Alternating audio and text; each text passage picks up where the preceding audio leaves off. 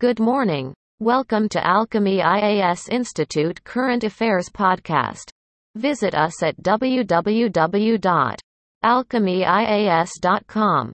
For inquirers, call 703-400-1004. 19th. August Current Affairs. First news for the day. Need for a separate security force to protect. Judiciary, courts, GS2. Government policies and interventions for development in various sectors. And issues arising out of their design and implementation. In news, the Supreme Court had taken suo motu cognizance of the attacks on judges along with petitions pending since 2019 seeking better protection for the judiciary and in courts. Details. The turning point was the recent murder of a judge in Jharkhand, Uttam Anand, in broad daylight. The court had asked the center's opinion on forming a central security outfit in the manner of the Railway Protection Force to protect courts and judges. Latest updates. During the latest hearing, Union government has told the Supreme Court that it is not advisable to form a central security force to protect the judiciary and court complexes. Security of courts was better left to the states. It is because problems of security vary from state to state. So, the state police would be better equipped to gauge the deployment needs in local courts and take care of logistics of transporting criminals and protecting witnesses, among other crucial functions within court complexes. Moreover, police is a state subject under the Constitution. What did the court say? Several states had not bothered to file affidavits detailing the security arrangements in place for courts. Others who had filed affidavits presented a lazy picture of the security arrangements.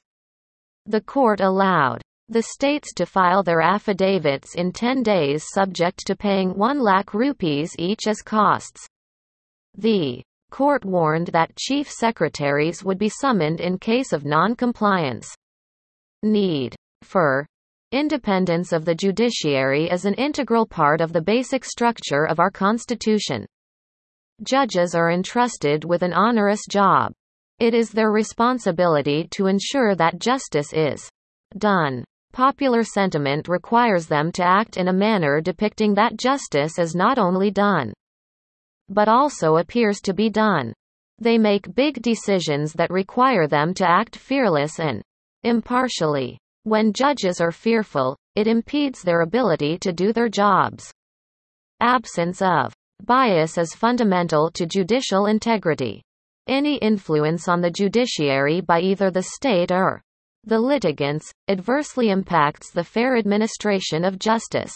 An independent judiciary free from any pressures, inducements, enticements or intimidations is the cornerstone of any constitutional democracy. Concerns, challenges. Judges face security threats both inside as well as beyond their courtrooms. Their job requires them to routinely deal with antisocial elements. This makes them as well as their family members susceptible to attacks. The recent murder of an additional district judge from Jharkhand, Uttam Anand, highlights the vulnerability of judicial officers. Second news for the day. What are foreigners' tribunals? GS2. Government policies and interventions for development in various sectors and issues arising out of their design and implementation. In news, Assam government's political department has issued a notification ordering the state police's border wing not to forward any case against Gurkhas to the Foreigners Tribunals under the Foreigners Act of 1946. Background The border wing is tasked with identifying people of doubtful citizenship and serving them notices for a foreigners tribunal, a quasi-judicial establishment, to take over. How many Gurkhas are there in the state? According to the 2011 census, Assam has more than 5 lakh Gurkhas, most of whom came as members of armed forces under the British administration. About 22,000 Gurkhas were left out of the draft National Register of Citizens published on August 31, 2019. Implications of the latest move the cases of some 2,500 Gurkhas are pending in a few of the 100 foreigners' tribunals in Assam. All such cases are to be withdrawn. Who is a declared foreigner? A declared foreigner, or DF, is a person marked by Foreigners Tribunal, FT, for allegedly failing to prove their citizenship after the state police's border wing marks him or her as an illegal immigrant. What is a foreigners' tribunal? Foreigners' tribunals are quasi-judicial bodies established as per the Foreigners' Tribunal Order, 1964 and the Foreigners Act, 1946.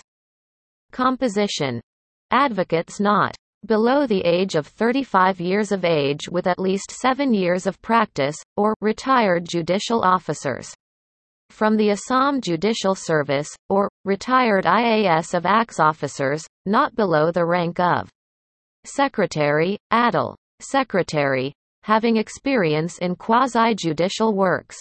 Who can set up these tribunals? The Ministry of Home Affairs, MHA, has amended the Foreigners, Tribunals, Order, 1964 and has empowered district magistrates in all states and union territories to set up tribunals quasi-judicial bodies, to decide whether a person staying illegally in India is a foreigner or not.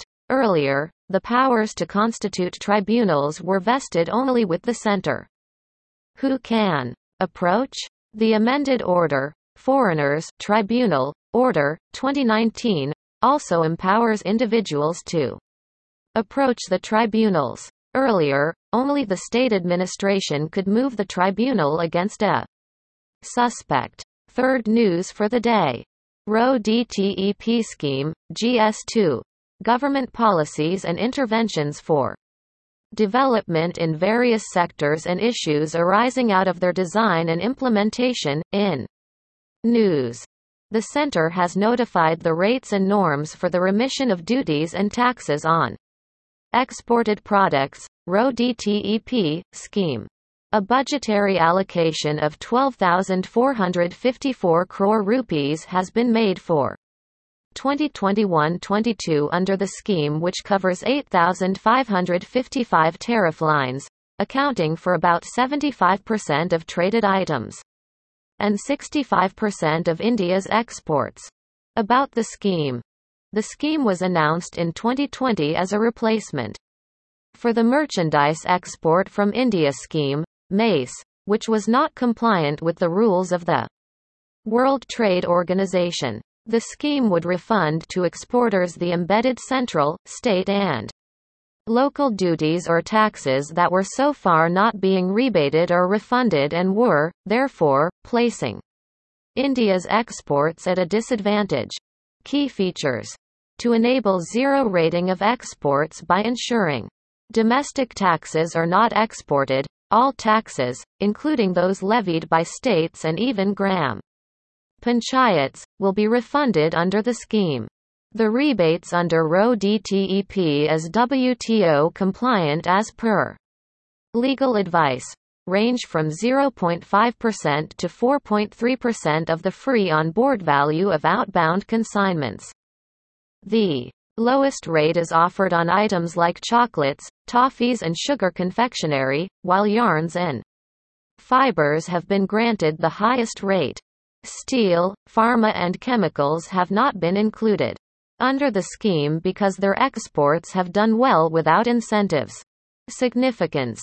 Indian exporters will be able to meet the international standards for exports as affordable testing and certification will be made available to exporters within the country instead of relying on international organizations. Also under it, tax assessment is set to become fully automatic for exporters.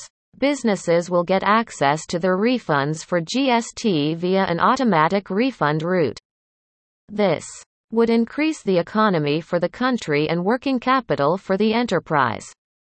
Fourth news for the day. World's second largest refurbished gene bank at New Delhi, GS3, Biotechnology. Related issues, in news.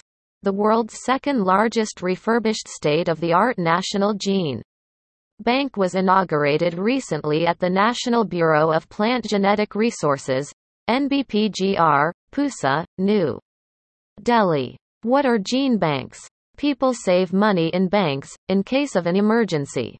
Genetic banks serve a similar purpose for farmers and scientists who work to conserve rare plants and animals. Significance Researchers or farmers can withdraw samples from these gene banks to help rebuild populations of rare plant varieties and animal breeds or to help increase genetic diversity within species.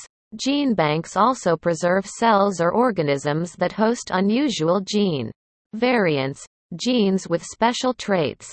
Those genes might later prove useful when some disease epidemic strikes, when the climate changes or when other factors threaten the survival of plants or animals. Farmers could use the bank deposits, stored cells or tissues, to restore genetic diversity or to introduce traits from other breeds or varieties. About the National Gene Bank established in 1996 to preserve the seeds of plant genetic resources, PGR, for future generations. It has the capacity to preserve about 1 million germplasm in the form of seeds. It stores different crop groups such as cereals, millets, medicinal and aromatic plants and narcotics, etc. Presently, the National Gene Bank has been protecting 4.52 lakh accessions, of which 2.7 lakh are the Indian germplasm while the rest have been imported from other countries. NGB has four kinds of facilities to cater to long-term as well as medium-term conservation namely, seed gene bank, minus 18 degrees Celsius, cryo gene bank, minus 170 degrees Celsius to minus 196 degrees Celsius. In vitro gene bank, 25 degrees Celsius. Field gene bank. Why is there a need for gene bank? It will make the farmers of the country self-reliant and the government has been making every effort in that direction. Thank you are listening to Alchemy IAS Institute Current Affairs Podcast. Visit us at www.alchemyias.com. For inquirers call 703 400 1004.